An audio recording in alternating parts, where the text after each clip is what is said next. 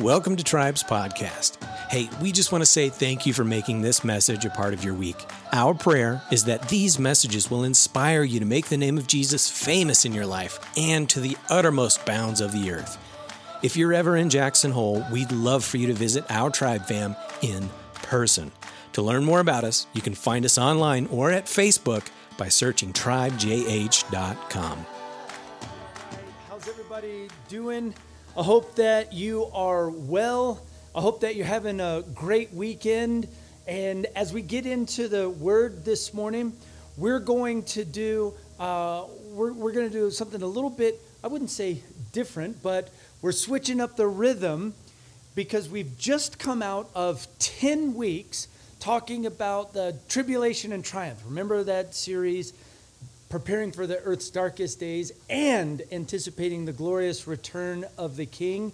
And now we're shifting gears. As I mentioned last week, we're not necessarily, uh, we are done with this series, but we're not necessarily done with this season. And so, as we, we shift gears, uh, the way that I kind of feel about it is uh, you know, when you're backcountry skiing and you transition from skinning to putting your skis on your backpack and you get into the boot pack, like you, you switch it up, you're still continuing on with the mission, but you switch from skiing to boot packing. Or when you get to the top of the boot pack, you put your skis on, you're not done with the mission yet, but you're kind of switching it up, and that's how I feel about today. We're, we're not done with this season, we're not done with the mission, but we are going to switch it up a little bit. And uh, what I'm going to talk about today, I'm personally excited about, and where I'm coming from today is to give us a little bit of prep to position our hearts to be ready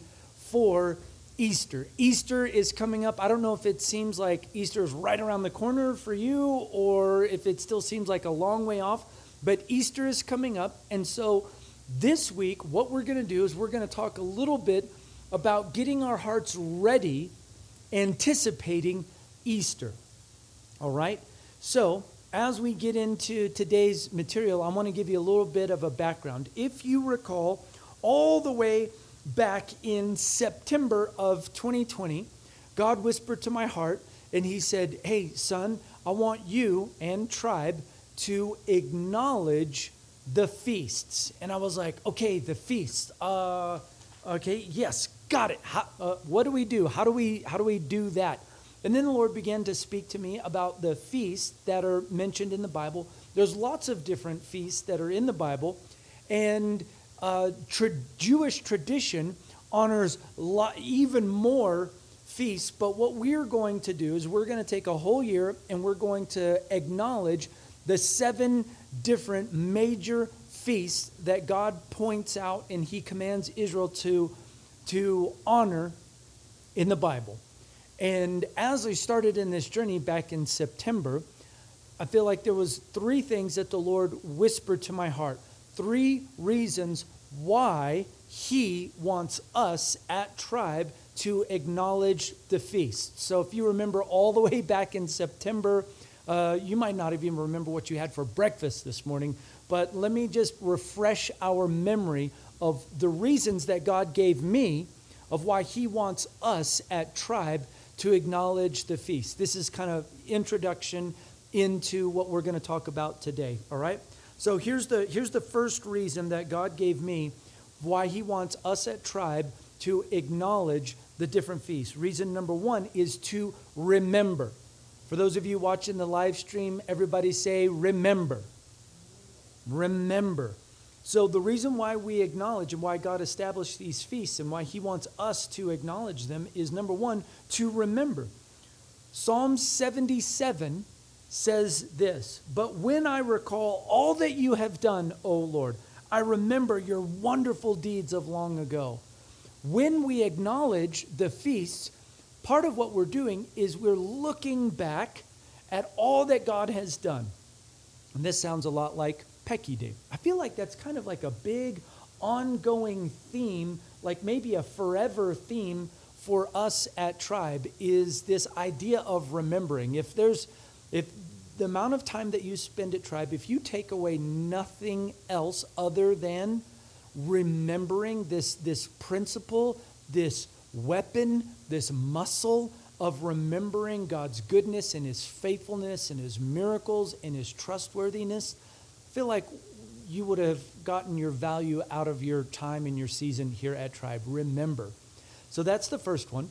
The second one is to recalibrate. Everybody say recalibrate. To recalibrate. This is another reason why God wants us to, to honor and to recognize the feast that He has so that we can recalibrate our hearts. Let's go back to Psalms again, really quick.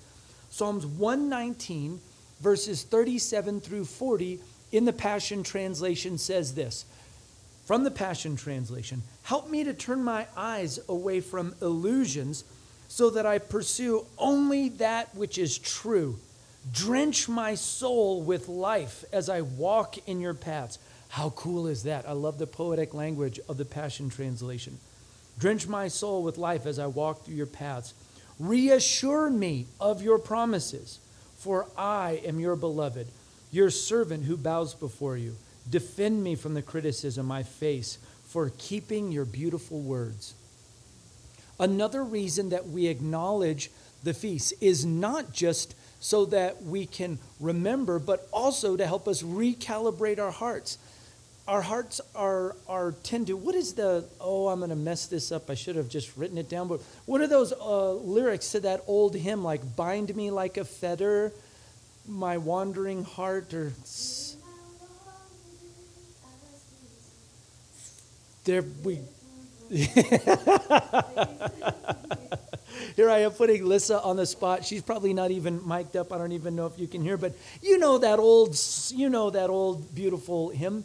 But our hearts constantly need to be recalibrated. Our hearts, where we focus our desires, our attentions, the things that we give our strength to, and the things that we draw strength from, that constantly needs to be recalibrated. And the feasts, when we acknowledge them, help us to do that. So remember, recalibrate, and then here's the third word rehearse. Everybody say rehearse. Rehearse. Listen to Leviticus chapter 23, verse 2. It says this Give the following instructions to the people of Israel. These are the Lord, these are the Lord's appointed festivals, which you are to proclaim as official days for holy assembly. Depending on which translation of the Bible you have, that word holy assembly means convocation. Convocation, that sounds like a complicated word that we don't use too often. Well, instead of convocation, you can replace that word with assembly. Assembly. A holy assembly, set apart, sanctified, special assembly. When you look at that word in the Hebrew, assembly or convocation means to gather, to call together, but it also means rehearsal. There's our third R to remember, to recalibrate, and for the purpose of rehearsal. So there the reason why God has us acknowledge these feasts is because some of these feasts have yet to be fulfilled in God's global prophetic timeline. Some feasts have been fulfilled, and we're, we're going to look at these in a moment. Some of these feasts have yet to have an actual literal fulfillment in the days of planet Earth. But that's the reason why he calls us to acknowledge these feasts so that we can rehearse, we can practice, so that when the feast, the fulfillment of the feast is playing out on the world stage, like Peter in Acts chapter 2, we'll be able to say, oh, oh, oh, oh, this that we're seeing here play out on the world stage is that which I've been rehearsing by acknowledging the feasts. Does that make sense? Uh, I've done lots and lots of weddings in my day, and I really in, I enjoy the wedding but I just as much I enjoyed the rehearsal. That gives me a chance to get to know uh, the whole bridal party, the groomsmen, the bridesmaids, the interactions, the in-laws, all of those fun dynamics, and I can't imagine uh, what a junk show a wedding would be if you didn't have a rehearsal the day before. We work out all the kinks, all the bugs. We practice through it so that the bride and groom and the wedding party know what to expect on the day of the wedding. so that when the wedding comes, it looks they, they look pro. They look like they've done it again and again. They know what's coming. That's the reason why God says these is, this is to be a holy convocation, assembly, or rehearsal. So, with that in mind, we are going to get into today's notes, and we have another feast of the Lord that's coming up that I want to talk about uh, about a week early. If you look at your calendar, you'll see that next week we celebrate Easter. Easter also happens to fall on the Jewish feast of Passover. So we're going to talk about Easter next week, but this week we're going to talk about Passover. Does that make sense? So, to help give you a frame of reference, I want to put a, a slide on the screen that is a chart if you if you if you want this chart uh, i have no idea where to give uh, copyright credit for this chart it's not my chart i pulled it off of somewhere uh, a, a, long time ago but you can take a picture of it uh, or do a little google search i'm going to look over my left shoulder so that i can reference this chart as well we'll talk about this chart for just a moment and then get into the meat of passover you can see that there are several spring feasts and you can see that there are several fall feasts. We are in the feast of Passover. And Passover, oh man, let's see, how do I say this? Uh, with all of the Jewish feasts, man, there's a lot of complexity, there's a lot of beauty, there's a lot of richness to within each of the feasts there are smaller feasts, there are certain days within larger feasts. There's so much to it. And I don't claim to be an expert on the Jewish feasts. Some of you watching the live stream, you might have done more of a deep dive than I have, and I appreciate uh, the, the depth that you would bring into with your knowledge and understanding of each of these feasts. But I want to try to keep it simple and introductory without getting into the, the, the uh, minutia and the finite details of all that's happening in the different feasts. But here's what you need to know for the feast of Passover. The feast of Passover is a, like think of it as a bundle. It's a bundle with several different feasts honored within the main feast. Right? Are you with me? All right.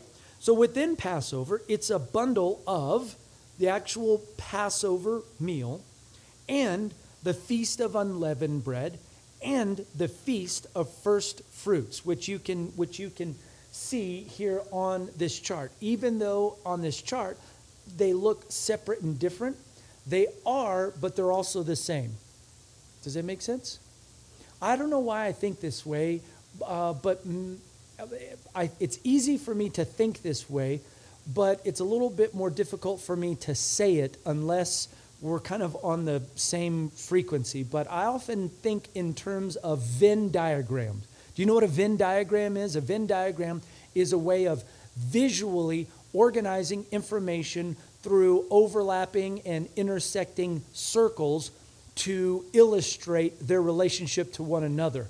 Ooh, I really like that definition, and I just came up with it, y'all.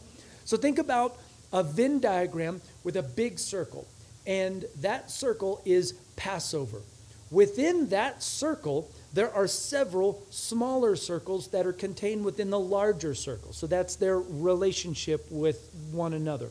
Within the big circle of Passover is a smaller circle of Passover, and that's the Seder meal. And Seder just means the order, like order of service.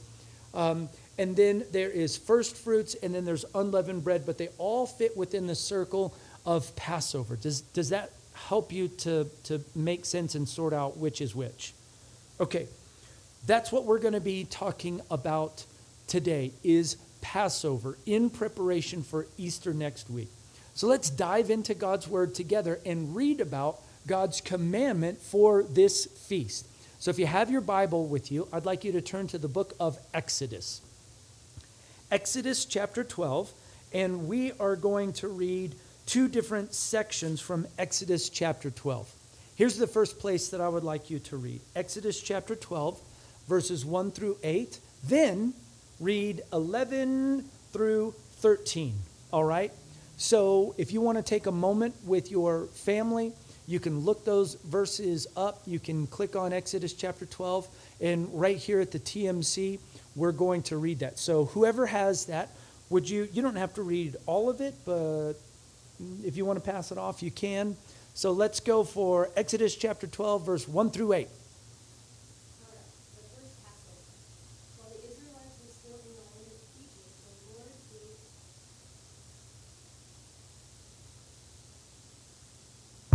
Let me try again.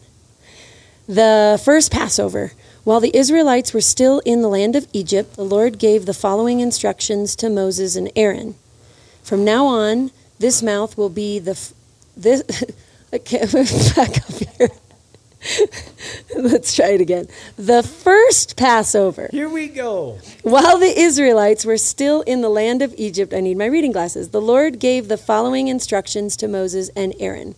From now on, this month will be the first month of the year for you.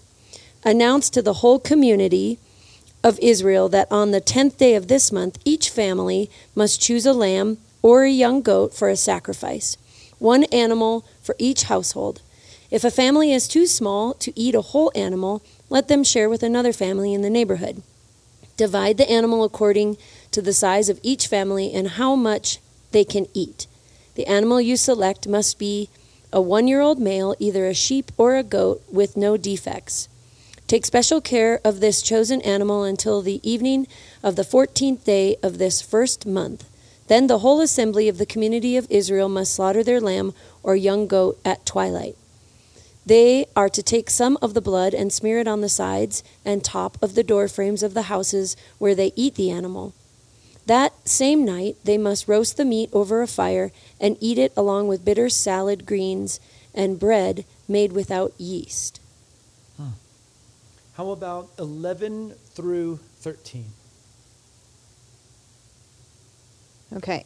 In this manner you shall eat it with your belt fastened, your sandals on your feet, and your staff in your hand.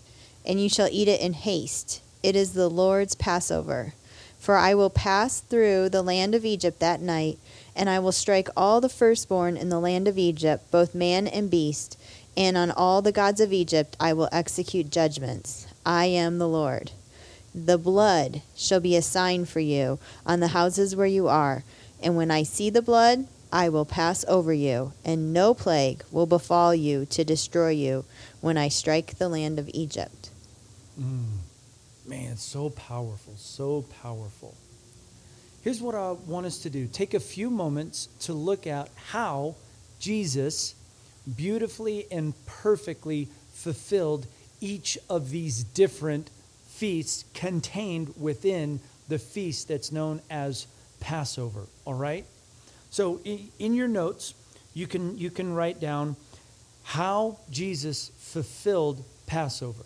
Jesus fulfilled Passover by, obviously, he was the atoning sacrifice, the ultimate sacrifice to take away, not just cover, but to take away the sin of the whole world. And here's what's really cool about what Jesus fulfilled compared with Jewish tradition of the contemporary time in which Jesus lived. So, here was the tradition in which Jesus lived. The high priest would go out the sheep gate, he would select a lamb, he would bring the lamb into the temple, and the temple, the lamb was brought into the temple courts and it was attached or fastened, uh, tied to one of the pillars in the temple. And for five days, the people and the priests, the lead priest and the, the priest serving on duty, would inspect the lamb.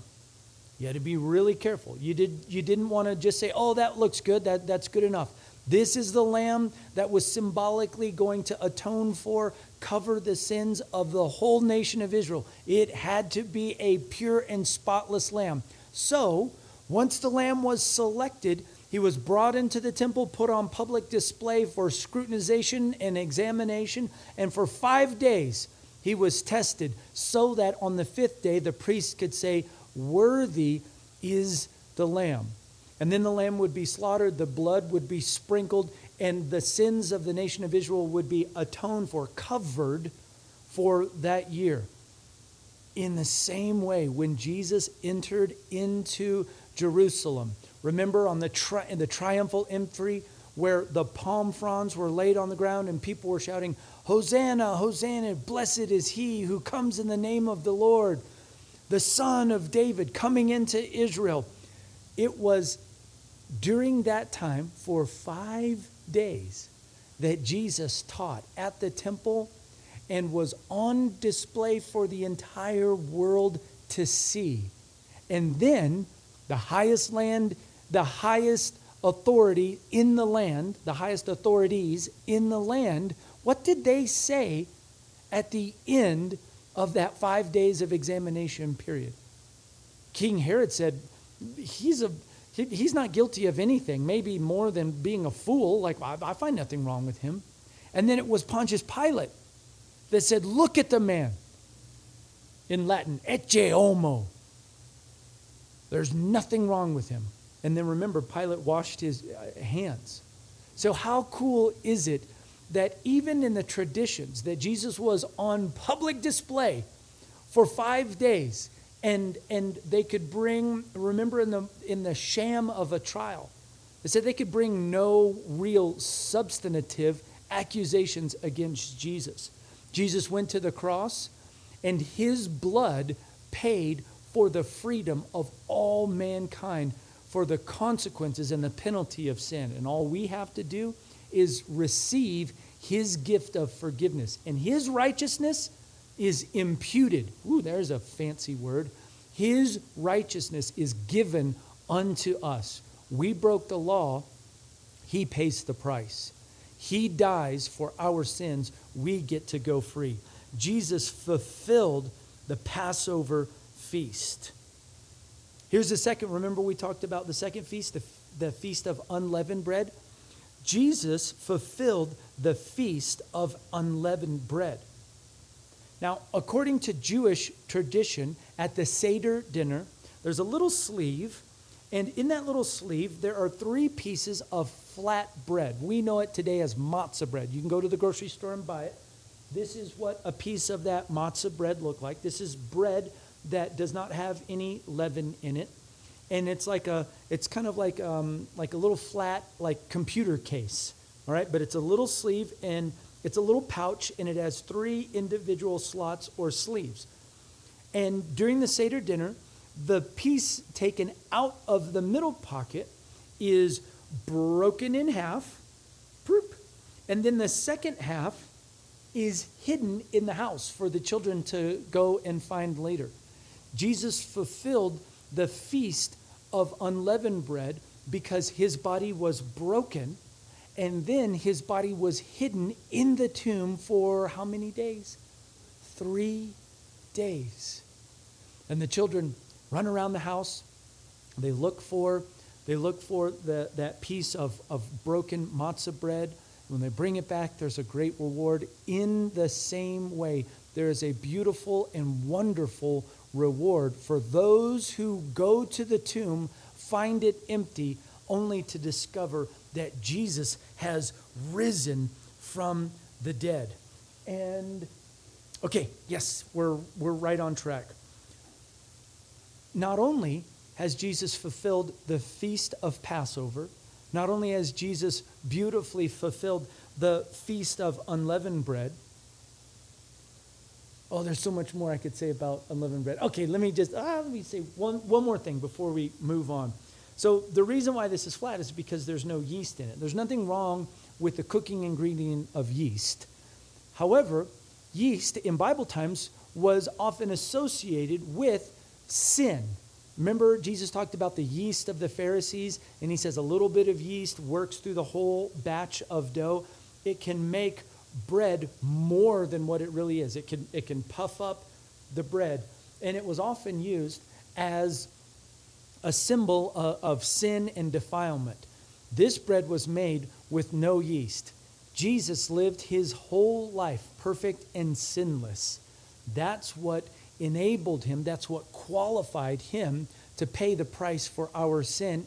And that's what leads us to the next feast the feast of first fruits. Jesus fulfilled the feast of first fruits. Because he had no sin, death had no rightful claim to him. The grave could not rightfully, legally keep him. The Bible says that the wages of sin is death. The penalty and the price for sin was paid, but because Jesus was our substitutionary sacrifice, he had no sin, therefore, death had no legal right to keep him. Ooh, and that's what leads us to resurrection. Jesus fulfilled the feast of first fruits. If you have your Bible, it's a, it's a little bit of a long passage, but it is it's so worth reading. 1 Corinthians chapter 15 verse 20. Let, you know what? Let's just let's just read verse 20. That whole passage is is really good. But why don't uh, let me turn there and I'll just read that really quick. 1 Corinthians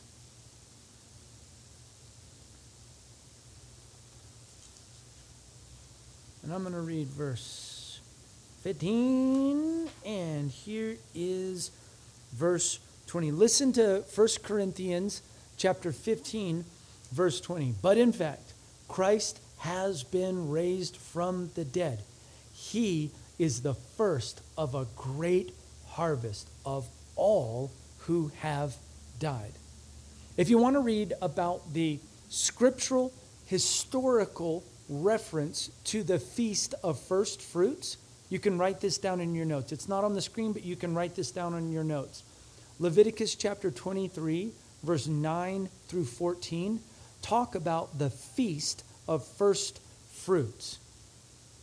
But we are in 1 Corinthians 15, verse 20. Let me, let me read that one more time to you. But in fact, Christ has been raised from the dead. He is the first of a great harvest of all who have died. In the same way that Jesus was resurrected from the grave, for those of us who have received the blood of the Lamb that's been sprinkled over the doorpost of our hearts so that the shadow of death has passed over, we're not subject to death. We have died to our old selves. And Jesus has paid the price for our sin, fulfilling Passover. He was worthy. He was a lamb without spot or blemish. He was without sin. He fulfilled the feast of unleavened bread. And because he rose from the dead, as Christians, we believe that we too will experience the resurrection of our bodies. And I, and I love what, First, what Paul says in 1 Corinthians about this concept and idea of resurrection. We'll, we'll talk more about it in just a moment. Let's turn to one other verse in the book of John. John chapter 20. I'll give you, why don't I read this one from the Passion Translation? Because uh, I'm not sure if you have a Passion Translation, but I love how the Passion Translation says this verse. John chapter 20, verse 17. And let me, let me just say something about the Passion really quickly. If you notice, I do quote from the Passion regularly, but for the I use the Passion Translation to talk about sharing verses that are commonly known to us from a little bit different perspective. I use the Passion Translation to give us a little bit different angle or viewpoint on a verse or a passage that is usually quite common to us. If you listen closely, I will never introduce a concept or a teaching or establish a matter of doctrine by using the Passion Translation. I love the Passion Translation, and it has a beautiful and wonderful place within the context of helping us to understand Scripture and get to know God better. But, but listen closely how I use the Passion Translation, because I think some of you, um, I don't know if you've been outright critical of me or not. You haven't said anything, and even if you did, uh, it's no big deal to me. I get lots of other criticism about plenty of things. But when it comes to the Passion Translation, listen closely how I use the Passion Translation. I use it to give us a little bit different perspective and angle on a verse or a passage that we commonly know. I never use the Passion Translation to establish teaching, to establish matters of doctrine, or in a definitive direction setting way. Does that make sense? And I don't know how you use the Passion Translation, but I just want to say this is how I use the Passion, Passion Translation here at Tribe. Are we good? We're good. With that in mind, let's look at the Passion Translation talking about the resurrection in John chapter 20, verse 17. Jesus, after having been raised from the dead, Mary finds her, and Jesus says this Mary cautioned her, Mary, Mary, don't cling to me, for I have not yet ascended to God my Father. Which we've talked about this a little bit at, at Tribe before, but why didn't Jesus let Mary hug him? Why didn't Jesus allow Mary to just throw her arms around him? Because Jesus needed to fulfill the feast of first fruits. Well, what's the feast of first fruits? Remember, go back to Leviticus, as we mentioned a bit ago, and you will see that what was required by the Lord was you take the very first and the very best from your harvest and you immediately go that you don't bake any bread you don't put any in your barn you don't you don't uh, uh, do anything with it you harvest it from the ground and you go straight to the temple and it's an offering to the lord so that's exactly what jesus was doing instead of allowing mary to have affection and for, for Jesus to display affection towards Mary by receiving that hug and hugging her back. He wanted to so bad. He even tells her, hang on, hang on, hang on. I first need to ascend to the Father. He goes into the presence of the Father in heaven and he gives himself as an offering of first fruits, fulfilling the feast of first fruits. Father, I am the first of the resurrection. I am the first having rose from the dead, and there are many, many, many, many coming after me, but I want to be the first. And so, isn't it beautiful how within the, the, the festival or the feast of Passover, isn't it beautiful how Jesus fulfills the feast of Passover? He fulfills the feast of unleavened bread, and he also fulfills the feast of first fruits. Here's the last thing that I just want to touch on and mention. Remember, I said that, that these, the reason why God wants us to acknowledge the feasts, these seven major feasts in the Bible, is to remember, to recalibrate, and also to rehearse. But there's going to be a, a literal physical future fulfillment. When Jesus died on the cross, he, he filled, fulfilled Passover, but there's going to be a yet future fulfillment of this. It is the R in the same way that we, there's, here's the prophetic fulfillment. In the same way that Jesus rose from the dead, we too will rise from the dead. The resurrection. What an incredible, beautiful hope we have. Why don't we take just a moment and I want us to read a few of those verses. This is in 1 Corinthians, if you have your Bible with you. Turn to 1 Corinthians chapter 15, and let's just read a few verses together. 1 Corinthians chapter 35 through 38. Whenever you get there, if you would read those verses, and then we'll, we'll transition to the next part of service that we're going to do this morning. All right? 1 Corinthians chapter 15, verse 35 through 38. Uh, let's see, the resurrection body. But someone may ask, How will the dead be raised? What kind of bodies will they have? What a foolish question. When you put a seed into the ground, it doesn't grow into a plant unless it dies first.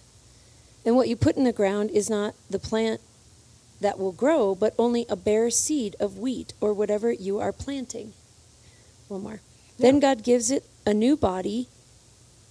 God gives it the new body he wants it to have, a different plant grows from each kind of seed. Oh. So, think of our our body like a seed, our earth suit, what we've been given to live in this world. And as you're watching this live stream, hopefully you were able to participate with us on Tuesday as Joy at our Bible study this week was talking about uh, the soul, and it's really cool to, to see what Joy uh, opened up for us as we dug into the Word together about this Hebrew understanding of the soul. But Paul expounds upon it, and he says that our body, he uses words like tent, and in this particular instance, he talks about it like a seed. My earth suit is like a seed that will go into the ground someday. If I die before Jesus comes back, my body will go into the ground like a seed, and what will come up out of that is my resurrected body. I will get a brand new resurrected body, hopefully with more hair, but I don't even care what it looks like.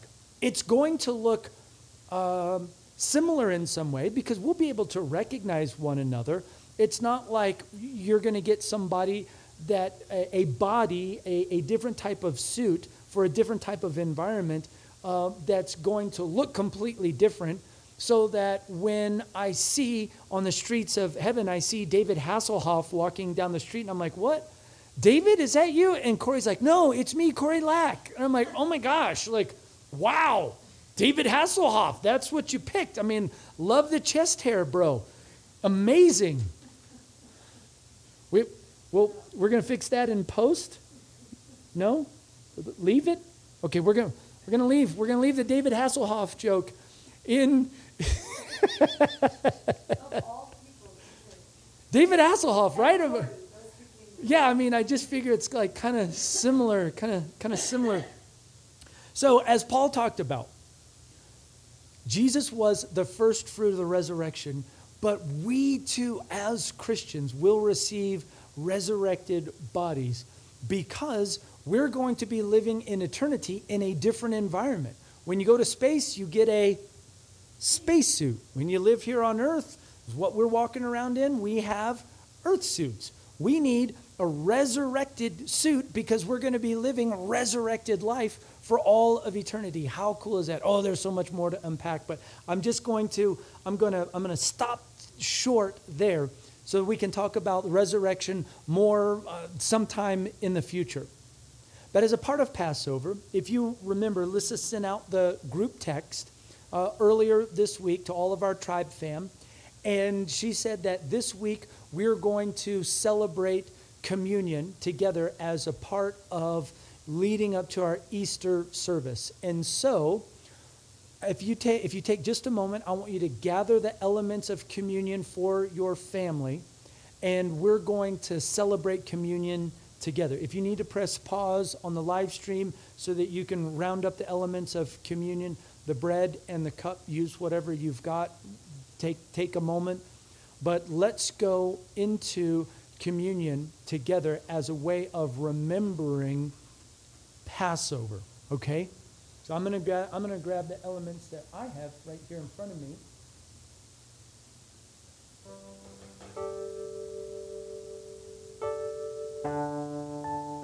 And we'll take just a moment and as a tribe fam, whether you are right here at the TMC or maybe you are traveling or maybe you have a discipleship campus that meets in your home, maybe you are watching from Germany, maybe you're watching from Texas, from the various places, or from Florida, various places that our tribe fam gather together to be a part of the community called Tribe. You have the elements of communion in front of you. Why don't we take just a moment to participate as a family in this sacrament together? And as recorded in Scripture, Jesus at the Last Supper, the last Passover meal, the Bible records that he took bread, he blessed it, he broke it, he broke it and he gave thanks for it, and he gave it to his disciples, and he said, Take and eat. This is my body which has been broken for you. Then he gave the bread to his disciples. The Bible records that after the meal, Jesus took another cup and he says, This cup represents a new covenant that I'm making with you right now. Now, this idea, this phrase, we talk a lot about uh, the marriage proposal, and it's there's beautiful, uh, there's beautiful symbolism there. But when Jesus says, "This is a new covenant that I'm making with you," all of those good Jewish Torah studying men at that table knew that there was a prophecy in the Old Testament that with God speaking, he said, Behold, someday I will make with you a new covenant. When Jesus said, I am making, that was the connection from the prophecy that was spoken hundreds and hundreds and hundreds of years before Jesus was even born. Now, here he is at the Last Supper, the last Passover meal that he would celebrate with his disciples. And he says, I am making a new covenant with you.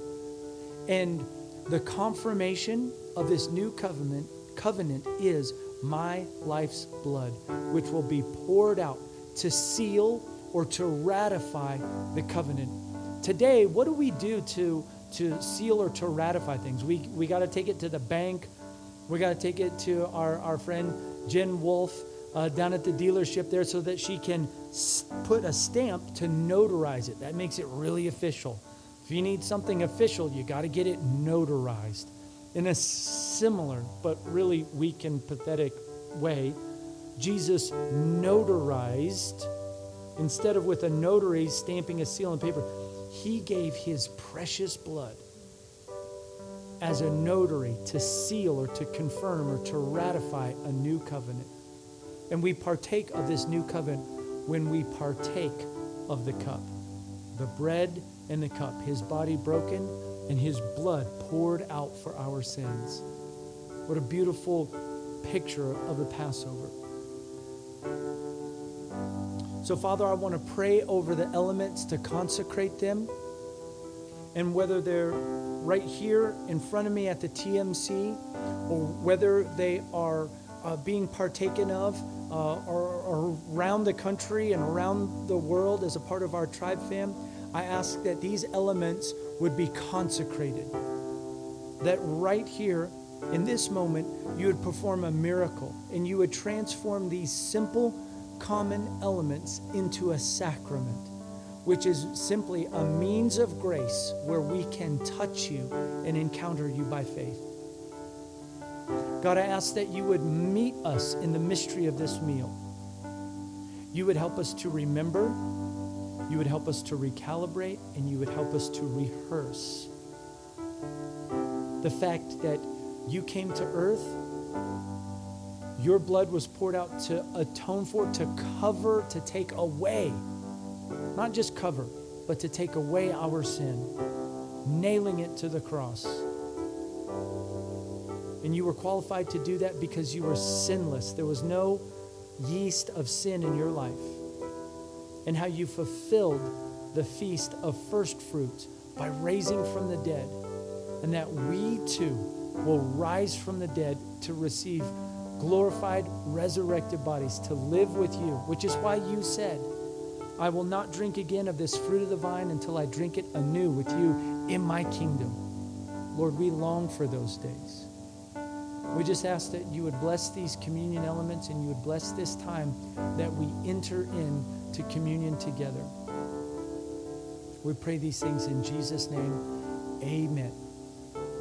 I'm going to partake of communion right here, and I invite you and your family to partake of communion where you're watching. If you need to press pause to give yourselves a little bit more time, go ahead and do that. When you're done with communion, press unpause, and we will continue on with the service. But I'm going to serve myself communion this morning.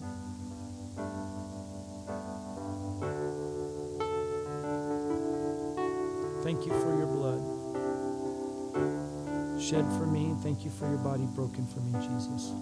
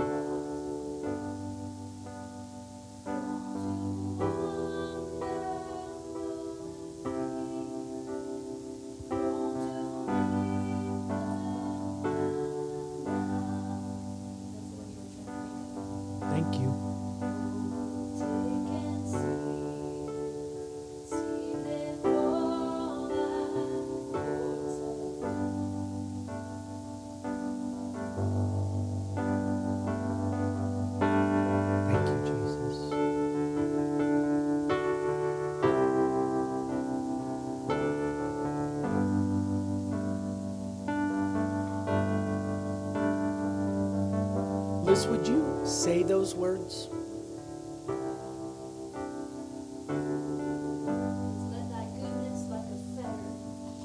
Let thy goodness, like a fetter, which is like a, a chain,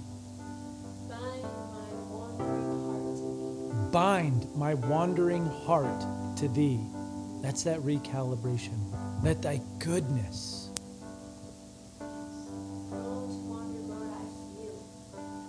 Prone to wonder, Lord, I feel it. Prone to leave the God I love. Like, oh, look, something shiny and sparkly. Boop, boop, boop. Here is my heart, Lord. Take and seal it. Here is my heart, Lord. Take and seal it Seal it for thy courts above. Seal it for thy courts above. Oh. One more time, would you sing that and then we'll continue on? Thank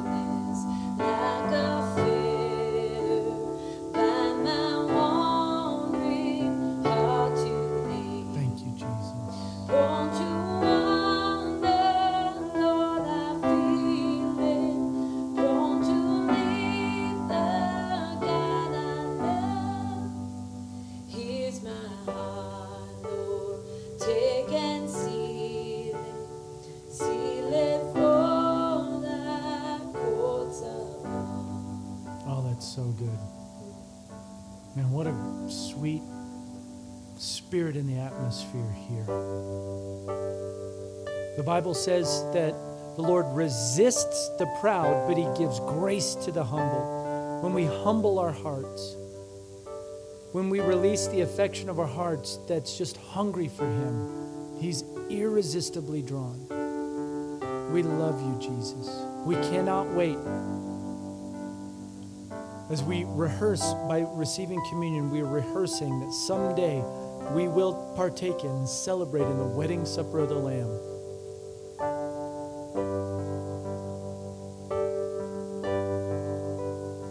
I know that we have to go on to offering and announcements, but just a moment. Let this let this moment linger for a little bit longer. Holy Spirit, I pray somehow, some way that you would transmit what's happening in this room through the mic, through the camera, and into the home of people that are gathered. Oh, Lord, just do something amazing because this is amazing right here.